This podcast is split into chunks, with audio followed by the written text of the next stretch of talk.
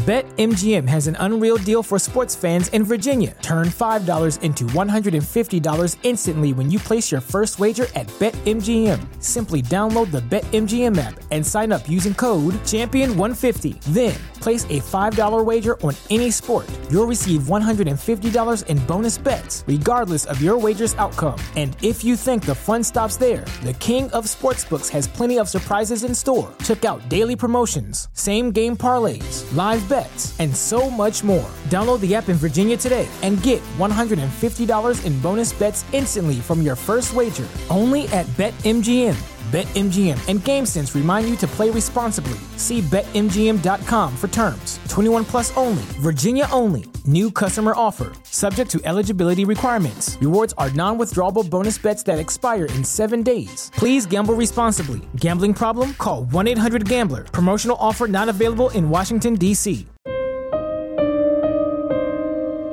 I'm Kathy with a K. And I'm Kathy with a C. And this is season two of Killer Destinations.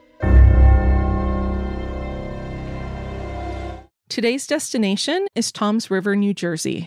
Originally known as Dover Township, it was created in 1767 when New Jersey's royal governor, William Franklin, son of Benjamin Franklin, signed the charter. Now, with almost 100,000 residents, Dover Township did not become Toms River Township until a voter approved name change in 2006. At the end of the Revolutionary War, Toms River was notably the scene of a battle that happened after a truce had been declared in the war. This led to a delay in peace talks taking place in Paris. Among the British loyalists taking part in the attack was William Franklin, who remained loyal to Great Britain throughout the war. After the war officially ended, Toms River went on to become a center for shipbuilding, whaling, fishing, and iron and lumber production. Located along the Jersey shoreline, today Toms River is a family friendly community with the motto Great Places, Familiar Faces. And in the late 2000s, it was ranked among the safest places to live in the United States. But in 1984, Toms River was in the news when one man's actions were the antithesis of family friendly. Residents did not realize the truth until a best selling true crime novelist arrived at their doorstep. In early September 1984, Robert and Maria Marshall were on their way home to Toms River after spending the evening in Atlantic City. They would occasionally drive the 50 miles to indulge in one of their favorite pastimes, blackjack. On this night, they went to Harrah's Resort and Casino for a dinner reservation at 8:30 before hitting the tables. Luck was a lady that night because they left the casino just after midnight with $2,000 in their pockets. 44-year-old Robert and 42 year old Maria had been married for 20 years and were high school sweethearts. Robert operated a successful insurance and estate planning business and was an active member of the Toms River community, serving as chair of the Ocean County United Way campaign.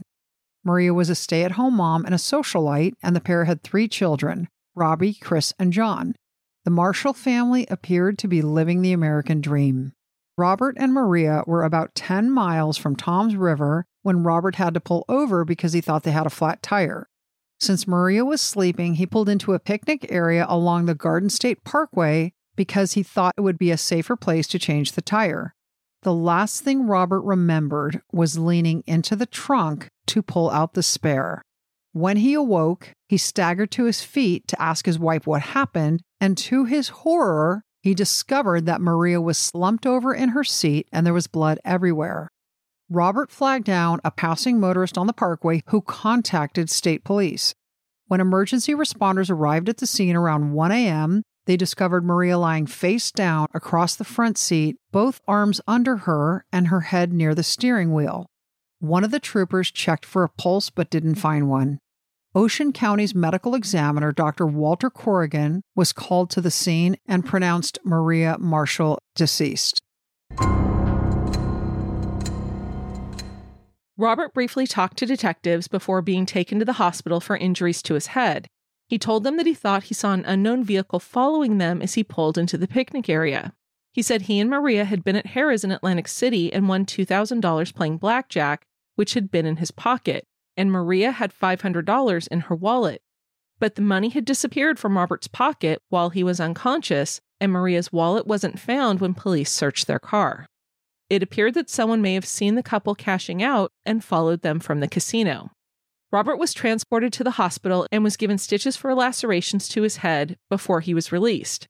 An autopsy later that afternoon revealed that Maria died from gunshot wounds to her lungs and aorta.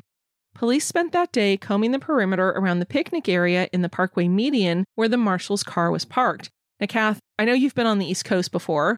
You haven't really spent a ton of time there, but when I lived in DC, one of my closest friends lived up in Morristown, New Jersey. So you would take the Garden State Parkway once you got into New Jersey. In California and a lot of other states, when you get off to go to a rest area, it's a right exit. Always. You take the off ramp, and then when you get back on, take the on ramp into the slow lane. Correct. In New Jersey, and I'm sure there are other places, it's actually to the left. Between the lanes of cars, between the north and southbound or east or westbound lanes of cars, there is a huge median in the middle, which is where you get your gas, which is where there's fast food and where there's rest areas. So you're getting off from the fast lane. And then getting back on to the fast lane. oh, that's kind of a trip. I never got used to it. For all the years I drove that, for as many times as I drove it, never once did I get used to it. Anyway, so I just wanted to share that with you. it was very discombobulating at first. Yeah, for sure. As police searched the wooded area surrounding the site, scuba divers from the State Police Technical Emergency and Mission Specialist Squad searched a nearby stream in case the weapon used to kill Maria had been dumped there. And Kath, I don't know if sometimes it was a higher stream, but at this point they said the stream was only about four feet. However, they still used the scuba divers because they needed people to get in and kind of look under the rocks and things like that. Trash bins at a fast food restaurant a few miles north were also searched but nothing was found. The site where the attack took place and the area where the Marshall's 1981 yellow Cadillac was found was taped off. There was a large pool of blood on the ground at the rear of the car where Robert was struck on the head and knocked unconscious.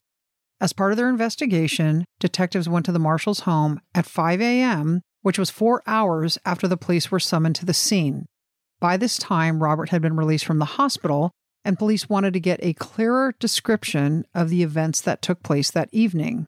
Robert told officers that when he regained consciousness, he found his wife lying motionless on the front seat. He got into the car and tried to hold her and revive her. Maria's back was bloody, and when Robert realized she had been shot, he went onto the parkway and attempted to flag down cars to get help. A white station wagon with five occupants stopped to talk to Robert before driving off to contact police. Police officers at the scene found Robert's empty wallet on the ground near the passenger side rear door. The right rear tire was flat and had a one inch cut on the upper sidewall. Officers noticed the blood on the ground and found two shell casings, one lodged in the crease of the front passenger seat and the other between the driver's and the passenger seat. Officers noted that Maria Marshall was wearing jewelry, including a diamond engagement ring and wedding band, a pearl ring, a gold color watch, a gold necklace, and two gold bracelets. However, her purse and wallet were missing. The Marshall family was well known. They lived in an affluent neighborhood, and their 3,000 square foot house was set on a large lot and had an in ground pool. They were also members of the Toms River Country Club, where Maria frequently played tennis and their sons were competitive swimmers. The day after Maria Marshall was killed, friends, neighbors, and acquaintances were heartbroken. They described her as an outgoing, beautiful woman who was well known and well liked. When this tragedy happened, their oldest son, Robbie, was a 19 year old student at Villanova University. 18 year old Chris had just started as a college freshman at Lehigh University, and John, who was 13, was in the eighth grade. Two days after Maria was killed, a memorial mass was held at St. Joseph's Roman Catholic Church in Toms River. The next day, the Marshall family offered a $10,000 reward for information leading to the arrest and conviction of her murderer. On September 21, 1984, two weeks after Maria's death, Detective Mahoney and investigator Woodfield of the Ocean County Prosecutor's Office telephoned Robert and asked if they could speak to him briefly. Robert acknowledged during this interview that he and Maria had experienced marital problems and had begun seeing a marriage counselor. He attributed their problems to his accumulation of debt and to his wife's suspicions that he had been unfaithful. But he denied that he had been cheating on his wife and denied any involvement in her murder. Detective Mahoney told Robert that certain names had come to their attention in the course of the investigation and asked if he knew a James Davis from Shreveport, Louisiana. Robert ended the conversation. Three weeks after Maria died, an Associated Press article in the Daily Journal said that a man named Robert Cumber from Louisiana was indicted by an Ocean County grand jury with conspiring to commit the September 7th murder of Maria Marshall. He was being held on $1.5 million in bail. Investigators were still looking for two other men in Louisiana believed to be connected to Maria's murder, who were reputed members of an organized crime ring. The same day that Cumber was indicted, police in Toms River announced that Robert Marshall had been taken to a local hospital after ingesting several dozen depressants or tranquilizer pills. Robert was taken to a hospital for observation, but he left against medical advice. The next day, he was taken to a Pennsylvania psychiatric hospital. In an article in the press of Atlantic City by Rob Polner on October 2, 1984, almost a month after Maria was killed, Russell Collins, a private investigator hired by Robert, acknowledged that Maria was insured for $1.5 million when she was killed. This was mostly the result of a family insurance package obtained through her husband, who happened to be the insurance salesman. One of the policies was signed on her behalf by her husband, but Robert wrote to the insurance carrier clarifying that he signed his wife's name to the policy and indicated that it was done with her approval. Obviously, that wouldn't work nowadays, but I'm surprised even in 84 that would have worked. I know, I agree, but why is this guy who was hired by Robert talking about Robert's wife's insurance? I had the same question. One, why did he hire an investigator Right. who was then speaking on his behalf? But I have no idea. okay, you didn't see it anywhere. I did not see it anywhere. And I looked. Yeah, no, I just was wondering what I missed. An article on October 14, 1984, announced that Louisiana law enforcement arrested two additional suspects in Maria's death. Those suspects were Billy Wayne McKinnon and James Davis. And these were the two guys, Kath, that law enforcement had asked Robert about before he shut down their interview. Billy Wayne McKinnon was a former sheriff's deputy from Caddo Parish who left the department after being convicted of stealing items from an accident scene, and he had to serve a year in jail for that. And James Davis was a self employed steelworker. Both men were arrested on a New Jersey warrant charging them with conspiracy to commit murder. Just two months later, and four and a half months after Maria was killed, on December 19th, 1984, police announced they arrested the two remaining suspects in her murder. Larry Thompson of Louisiana was arrested on charges that he shot Maria for a price. The second suspect was her husband, Robert Marshall, and he was arrested on a charge of hiring a hitman to kill his wife and with being an accomplice in the murder. Now, Kath, as you can imagine, this is December 19th. We are six days before Christmas. The department drew a lot of flack for arresting him on the 19th because he had three boys and they were facing their very first Christmas without their mom, with whom all three boys were very close. So now not only are they facing Christmas without their mom, but they're now also facing the same Christmas without their dad. Of course, you have compassion for her children, but if he's a murderer, he's a murderer. Right. You know, I mean, like he's got to be arrested. Assistant prosecutor Kevin Kelly said his office intended to seek the death penalty for Larry Thompson for being the shooter and Robert Marshall for being the one to set this whole thing in motion.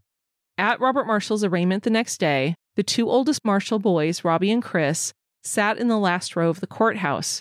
As their dad was let out of the courtroom, they called out, Dad, Dad. Robert responded, Hang in there, guys, and flashed the victory sign as he walked out. He was ordered held without bail.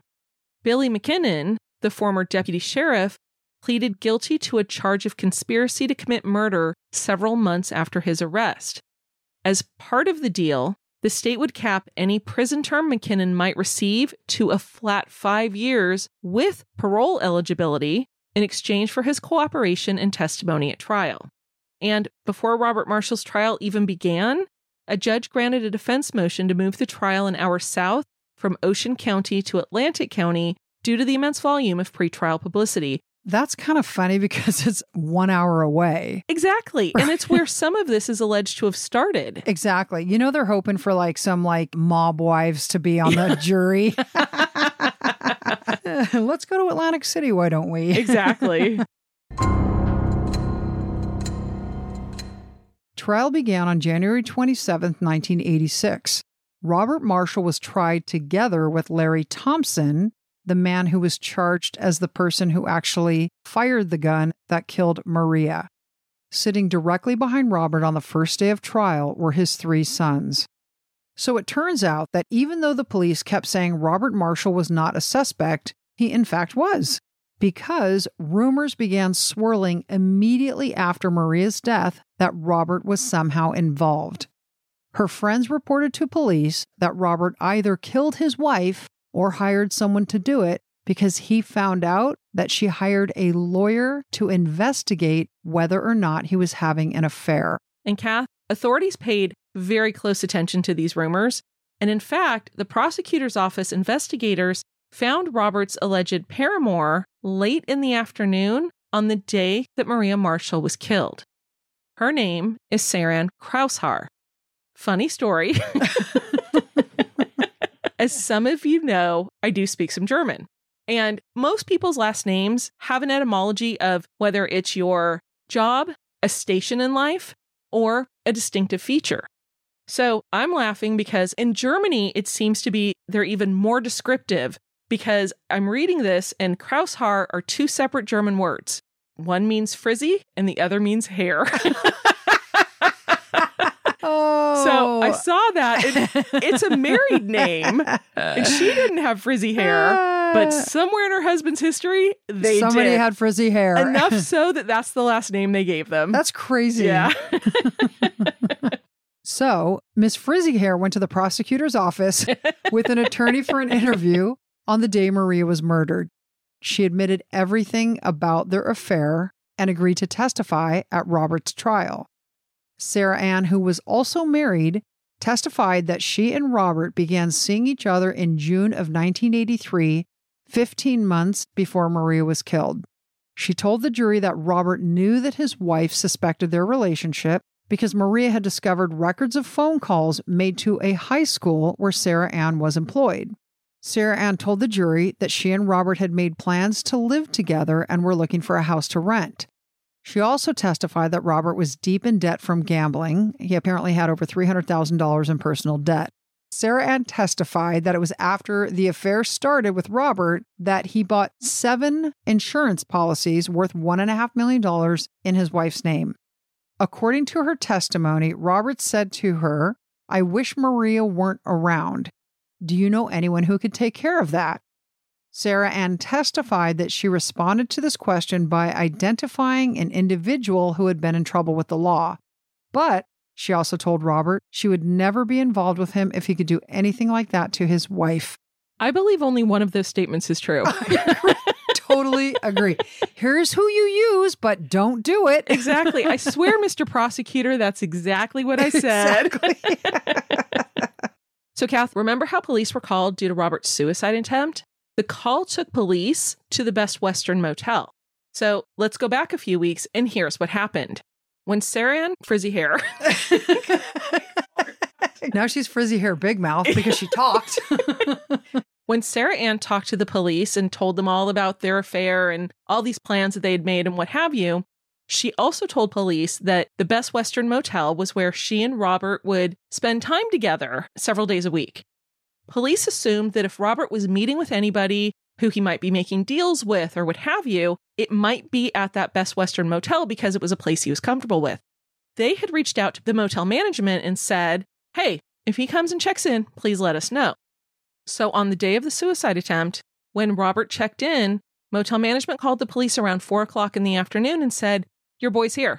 So prosecutor's office investigators scurried on over to the motel, and one of them took a room right next to Robert's. He propped the door open and just kind of hung out in the breezeway. He wanted to see what Robert was doing. He wanted to see is anybody coming to his room? Is he going anywhere? What have you. And about 10 o'clock that night, that was when the first movement was made. And Robert left his room and went down to a vending machine and got a soda and went back to his room. And then came out about an hour later, and this investigator sees Robert go down to the motel office. Robert comes back about 15 minutes later, goes into his room, and closes the door. Well, the investigator's interest is piqued, so now he goes down to the motel office and says, Hey, why was he here? What was he talking about? What did he ask you to do? And the clerk said, Oh, he put these two envelopes in our outgoing mail. The investigator sees the envelopes. One was addressed to his three sons, and the other was addressed to a man named Joseph Doherty, who was Robert's brother in law. He was married to Robert's sister, and he also happened to be an attorney. When the agent picked up this envelope, he said it was very clear that there were cassette tapes inside. So now they're a little concerned about Robert. They don't open these envelopes, they don't have a search warrant, they don't have the right to do any of that, but you're kind of getting a hint of what might be going on. And so that's when he and other investigators went to the room. They first tried calling Robert and he didn't answer. One of the investigators standing next to the door could hear it ringing, so somebody was there. They thought they heard movement, but when he wasn't responding to the phone or knocking on the door, they went down and got the pass key from the clerk and went and opened the door. And inside, they found Robert basically sprawled on the bed, unconscious. There's pill bottles that are empty that are on the bed. They think he might have tried to commit suicide. But they shake him, right? They want to see if they can wake him up, and he wakes up right away. And they're like, What just happened here? And he admitted that he was going to try to kill himself. So he had taken these pills, they were, I guess, powerful sleep aids, crushed them up, and mixed them with the soda that he'd gotten at the vending machine. But before he could take this potion, he fell asleep. Oh my God. I can't imagine that you'd be in like such a relaxed state doing that that you'd be like, and we're not making fun of suicide at all, at all, at all. It's horrible. I can't imagine what state you're in to have that happen. I don't think it's a state which you're so relaxed you can go to sleep. right. I, I just don't. You're like, I'll just do this plan tomorrow. exactly. I'm just going to take a little nappy. A little nappy nap. Yeah. Little just, nappy. Just get a little quick little nap. Anyway, so that's what all of this was about. But of course, they're still going to take him to the hospital. And then he checked into the psychiatric hospital because he was Suicidal. correct. He was having these thoughts. Eventually, police did get a warrant to open the envelope to Joseph Doherty. They did not ask for a warrant to open the envelope to the kids. What? Yeah. You're kidding. No, Why? They That's- didn't ask me. Yeah, oh, God. I would have You- advised. the investigators didn't call you? No. And even though I couldn't have done anything in 1984, Right. they still should have been like, one day she'll pass the baby One bar. day. exactly. that day's not here yet, and it won't ever be here. But oh my gosh.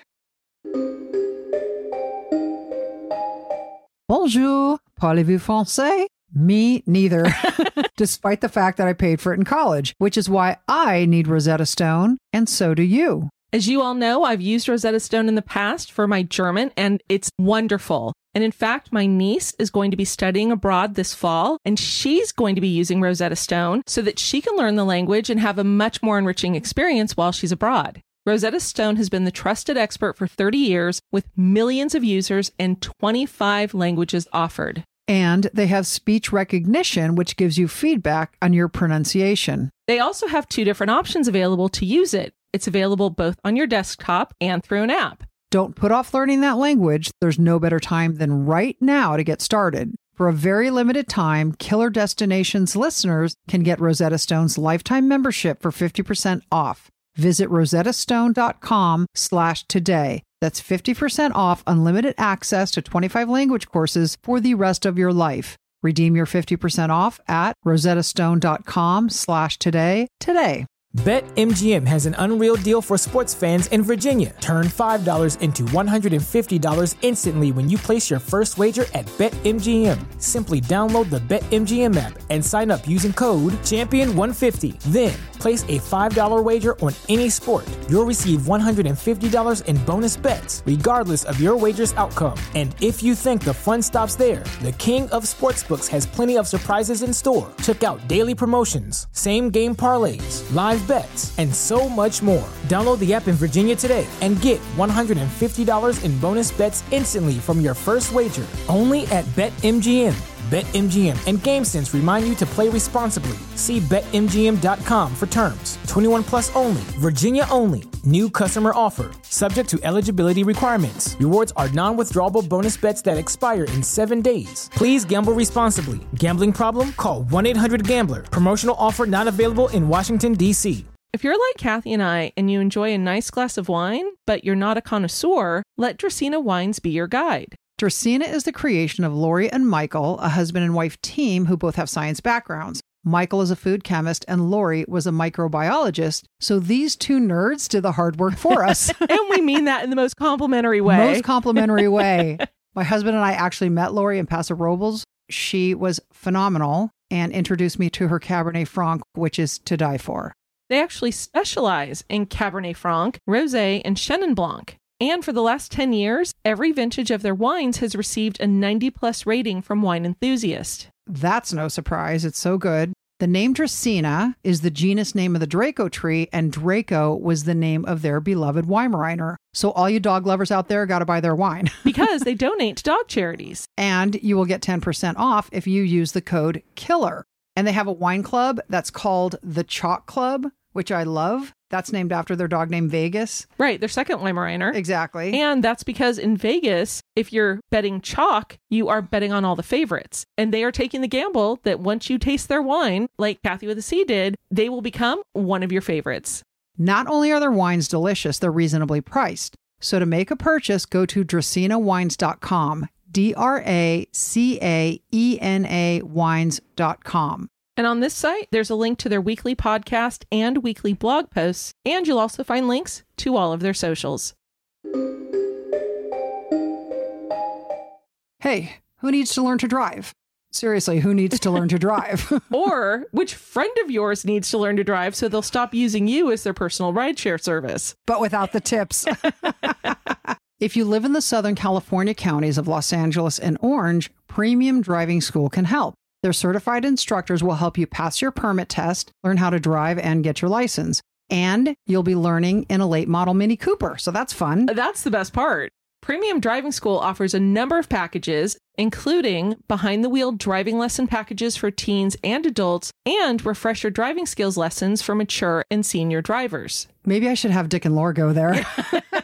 Those are Kathy's parents, and I think you're actually right. they could use it.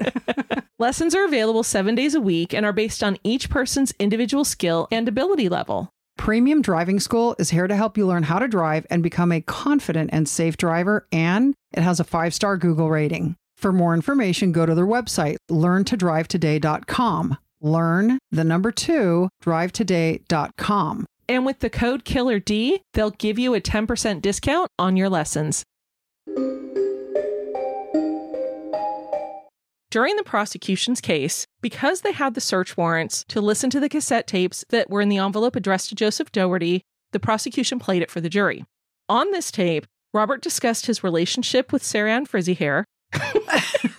Poor Sarah Ann. I know. I'm sure you're a lovely person.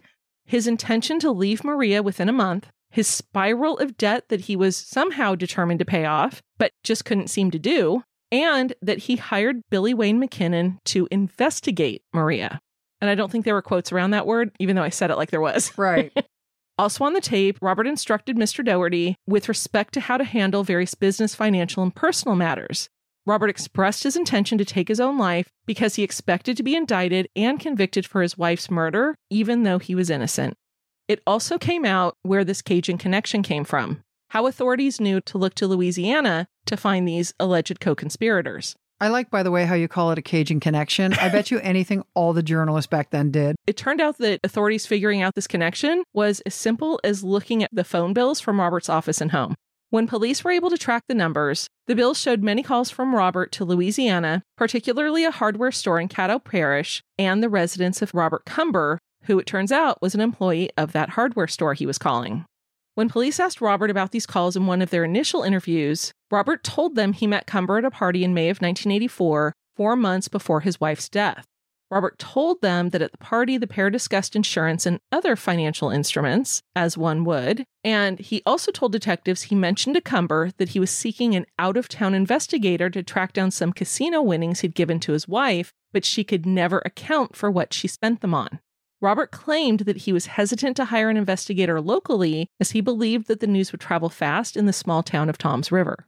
Billy Wayne McKinnon, the former Louisiana sheriff's deputy who copped a plea for leniency, was the prosecution's key witness. The plea agreement was introduced into evidence and read to the jury.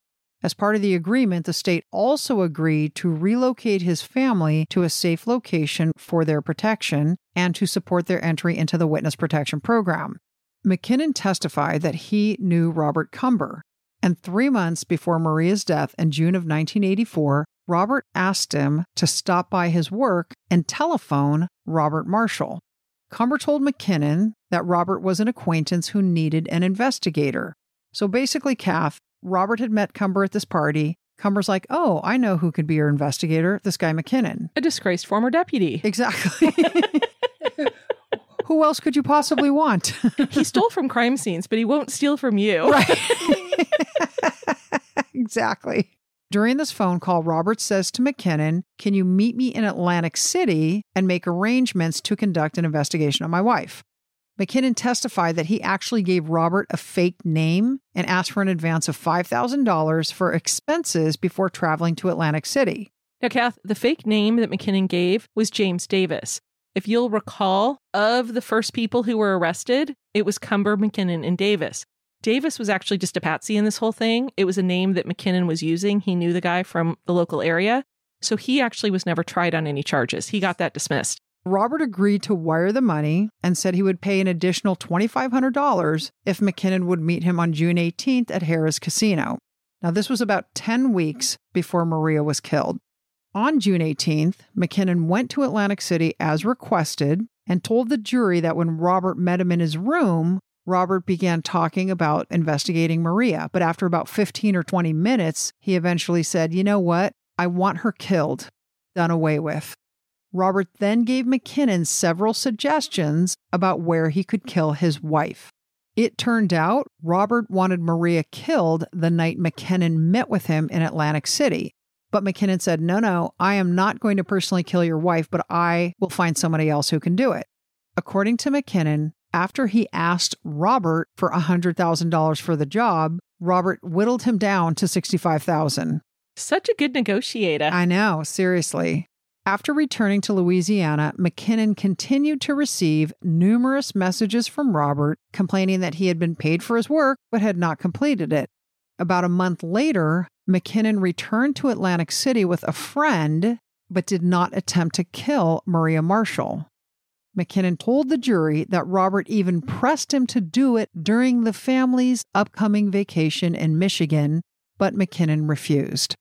Now, Kath, at this point, were the kids in the courtroom still? Yes. What a nightmare. I can't imagine that. I really can't. But of course, they're sitting there going, oh, this guy's a liar. Right. And their dad kept telling them that. He would turn around and say, don't listen to this guy. He's lying. Robert was very communicative with his sons during this trial. So when somebody like McKinnon said something, he'd turn around to his sons and say, don't believe him. He's lying. And he would also hold up signs to his sons, whether it was just one or three of them who were there, that said, I love you, and, and things like that. It was almost like he was holding court, like this was his domain, not the judge's. The testimony continued with McKinnon telling the jury that several weeks later, he received a phone call from Robert Marshall's co defendant, Larry Thompson.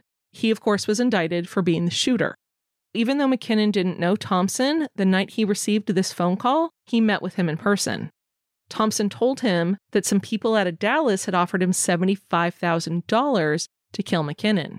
And it makes sense why there was that area in the plea agreement that agreed to support entry into witness protection for McKinnon and his family. Here's the funny thing McKinnon lies to Robert about his name, takes a bunch of money from him, and doesn't kill Maria. Then he gets a call from a total stranger who says, Oh, by the way, I was offered $75,000 to kill you. By some random people in Dallas who I'm not mentioning. That's terrifying. I agree. How do you track him down? Terrifying, exactly. It's probably why he met him that same night. He was like, How do you know me? How do you know anything about this? Right. Thompson essentially said, You didn't do the job you were supposed to do for Marshall. They want me to kill you, but let's go now. I'll go with you. I'll be the shooter. Let's just get it taken care of. We're done. McKinnon said that he and Thompson left for New Jersey on September 4th or 5th and arrived in Atlantic City early on the morning of September 6th. That's weird. Could he not remember like how long the car ride was? Well, maybe it was just a really stressful situation because he exactly. thought he was going to be killed. Maybe he felt like he was in the car for 40 hours. I don't know. If you're going to somewhere with a known killer and you're stopping overnight at a place or not, you'd remember. and I also think that I'd be afraid the entire time and not sleep. For sure. Yeah. totally. McKinnon said he and Robert Marshall met at 11:30 that morning and drove around on the Garden State Parkway to check out possible sites for this homicide. McKinnon rejected two locations that Robert suggested, but when he was taken to the picnic area, he agreed with Robert that it could be done there. McKinnon testified that he dropped Thompson off at this picnic area between 12 and 12:30 a.m. He then drove back to a toll area and waited for the marshals to drive by. A few minutes after he saw them pass by, he went to the picnic area. When he got there, he saw the marshal's car parked with the passenger door open and Robert lying on the ground at the rear of the car. McKinnon testified that he saw Thompson squat down and then heard air hissing out of the tire. So, of course, he was the one then who stabbed the tire to make Mhm. it flat. Then they dipped. You're welcome. exactly. McKinnon testified that he saw Thompson with Maria Marshall's wallet and a bunch of cash, and on their way back to Atlantic City, Thompson handed McKinnon three or four hundred dollars. He also told the jury that Thompson threw the murder weapon into a large body of water that they passed on the parkway, but was uncertain where Thompson had disposed of the knife and rubber gloves. As you would expect, McKinnon was subjected to extensive cross examination, and Robert Marshall's defense counsel emphasized the particularly generous terms of the plea bargain, which would allow McKinnon to be paroled soon after the completion of the trial. Thompson's defense counsel pressed McKinnon to concede that the prosecution would not have offered McKinnon the plea deal if McKinnon had been the shooter, obviously implying that McKinnon was lying. One important thing, Kath, that the defense attorney pointed out was that no other evidence besides McKinnon's testimony implicated Thompson in the murder. And McKinnon acknowledged that that was true. So this is huge. The defense attorney now has a lot of argument as far as the jury goes. He's going to go, This is the guy that pointed to my client as being the shooter. Are you kidding me? He's a former disgraced deputy. He's a this, he's a that. He takes money. He lies about his name, blah, blah, blah, blah, blah. He was the real shooter, kind of thing. Robert Marshall took the stand on his own behalf. In addition, he produced four character witnesses who testified to his general reputation for honesty and integrity. All three of Robert's sons also testified. Christopher and John confirmed that when their dad telephoned them on September 27th from the Best Western Motel, now this was the night of the suicide attempt, or lack thereof, that their father sounded upset and depressed. Robert's oldest son, Robbie, testified that on September 6, 1984, he was awakened at about 11:30 a.m. and left his home at noon with both parents to have lunch at the Toms River Country Club where they stayed for about an hour. Now, this was the day that McKinnon testified he and Robert Marshall met at noon and drove around looking for murder sites on the Garden State Parkway. So obviously, there was a conflict in testimony. Robert admitted his relationship with Sarah Frizzy Hair. We're sorry. we can't help ourselves. we can't. Indicating that it had been their intention to leave their respective spouses, but not to live together immediately. They wanted to avoid the perception that their relationship had begun while their marriages were intact. I think Robert Marshall underestimates the Power of common sense? and power of gossip in a small town. That's probably true. Robert also testified that Maria had been unable to account for several thousand dollars in casino winnings that he had given her, justifying the reason that he hired McKinnon to investigate his wife. Robert testified that he met Robert Cumber at a party given by a neighbor in May of 1984, and during their conversation, he mentioned to Cumber that he was interested in hiring an investigator to account for some missing funds. Robert testified that he had also wanted to find out whether his wife had been having him followed and had known about his involvement with Sarann. Addressing the issue of the $1.5 million in life insurance policies he took out on his wife, Robert testified that in October of 1983, this was 11 months before his wife was killed, he had prepared a capital needs analysis for himself and his wife to determine the amount of life insurance they needed so that in the event either was to die, the survivor would be provided with an adequate income. He estimated that they would both need about $1 million in insurance coverage. So, Kath, now that we're at the end of Robert's testimony, I just had to share something that came up in a number of different articles that I read. It was referred to as a well remembered exchange between prosecutor Kevin Kelly and Robert Marshall. During the trial, Marshall wore his wedding ring and, as we mentioned, would hold up cardboard signs during the trial with the words, I love you, to his heartbroken sons who were sitting in the courtroom. Prosecutor Kelly noticed the ring on Robert's finger and began to hammer at him. He asked him if he still loved Maria. Robert said yes. Asked him a number of different things. Do you miss her? Do you wish she was still here? Yes, yes, yes. Then Kelly dropped the bomb. He asked Robert, If you loved your wife so much, why are her ashes still sitting in a box in a Toms River funeral home? Whoa. And then prosecutor Kelly finished with, and for that, there's a place in hell for you. Oh my God. Mic drop. Boom. Dang. I know. Larry Thompson's defense counsel brought his family and friends to the stand, who all testified that they saw Thompson in Louisiana on the day of the murder.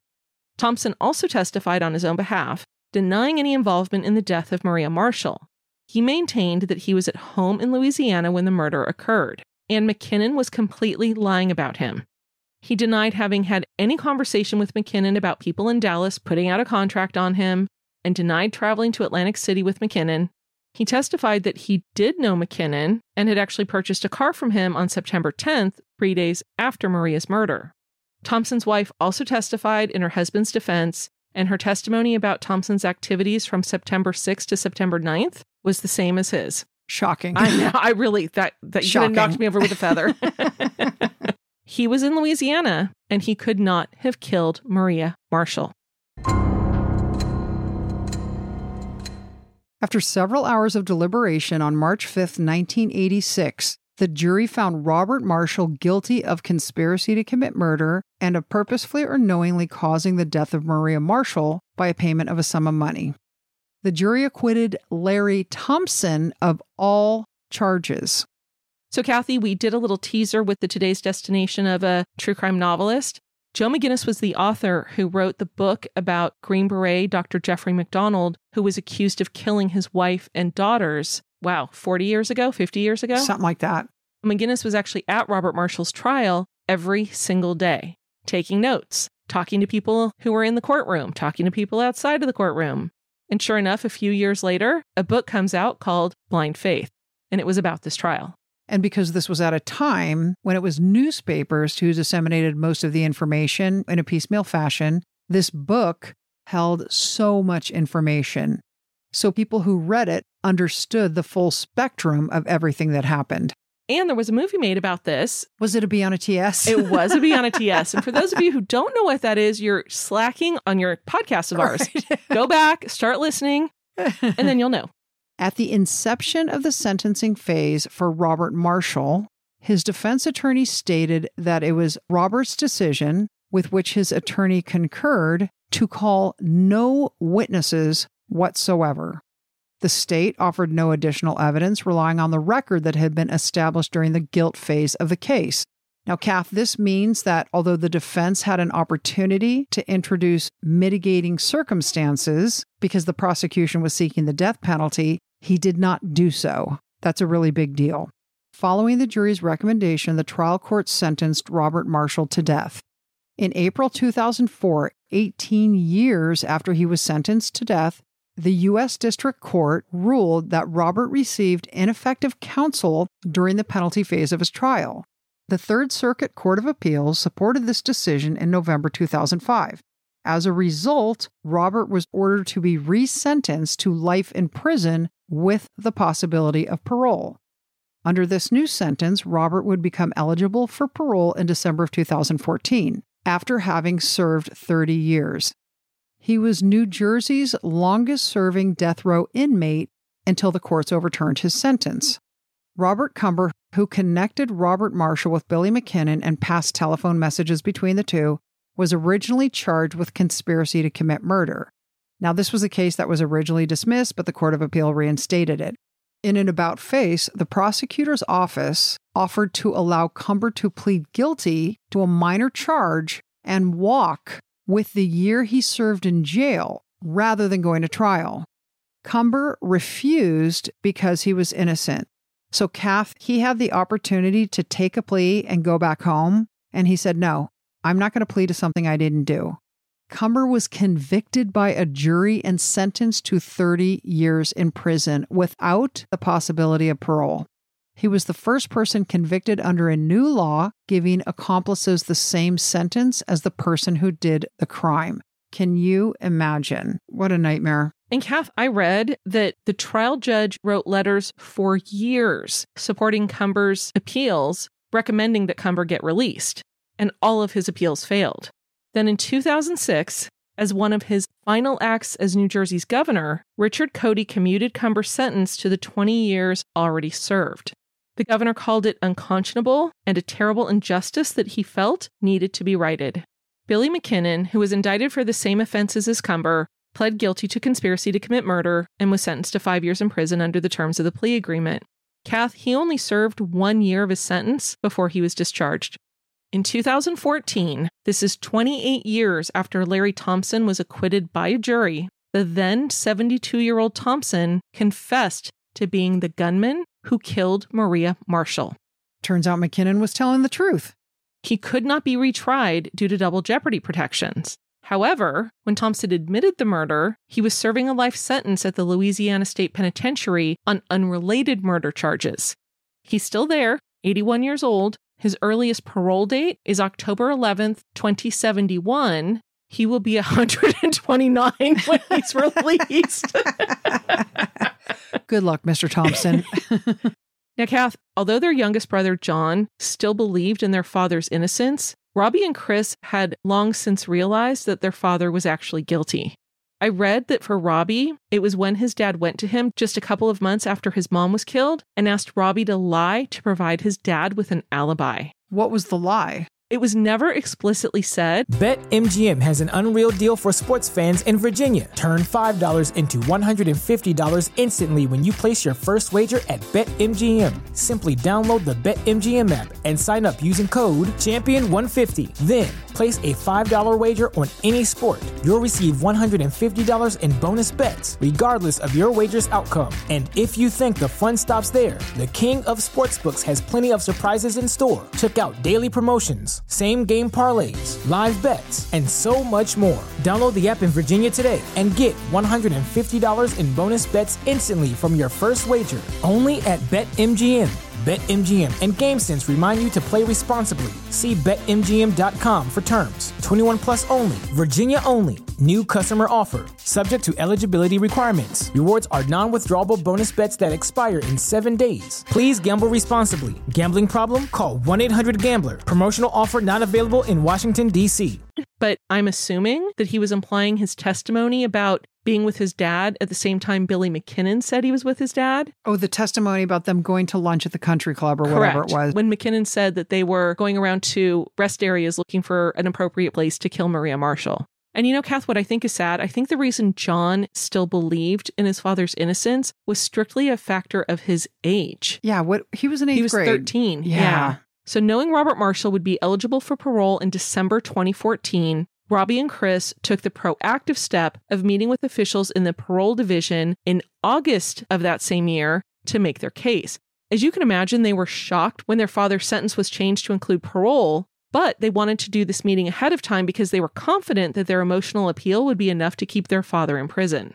Do you know if their younger brother knew they were doing that? I think they did. I read some articles that basically said that they were kind of estranged from him for a little while because he was so angry about what had happened with his dad. But over the last 10 years or so, they have all made an agreement to be brothers and just not talk about this one subject. They didn't want to let that be what split them apart. Yeah.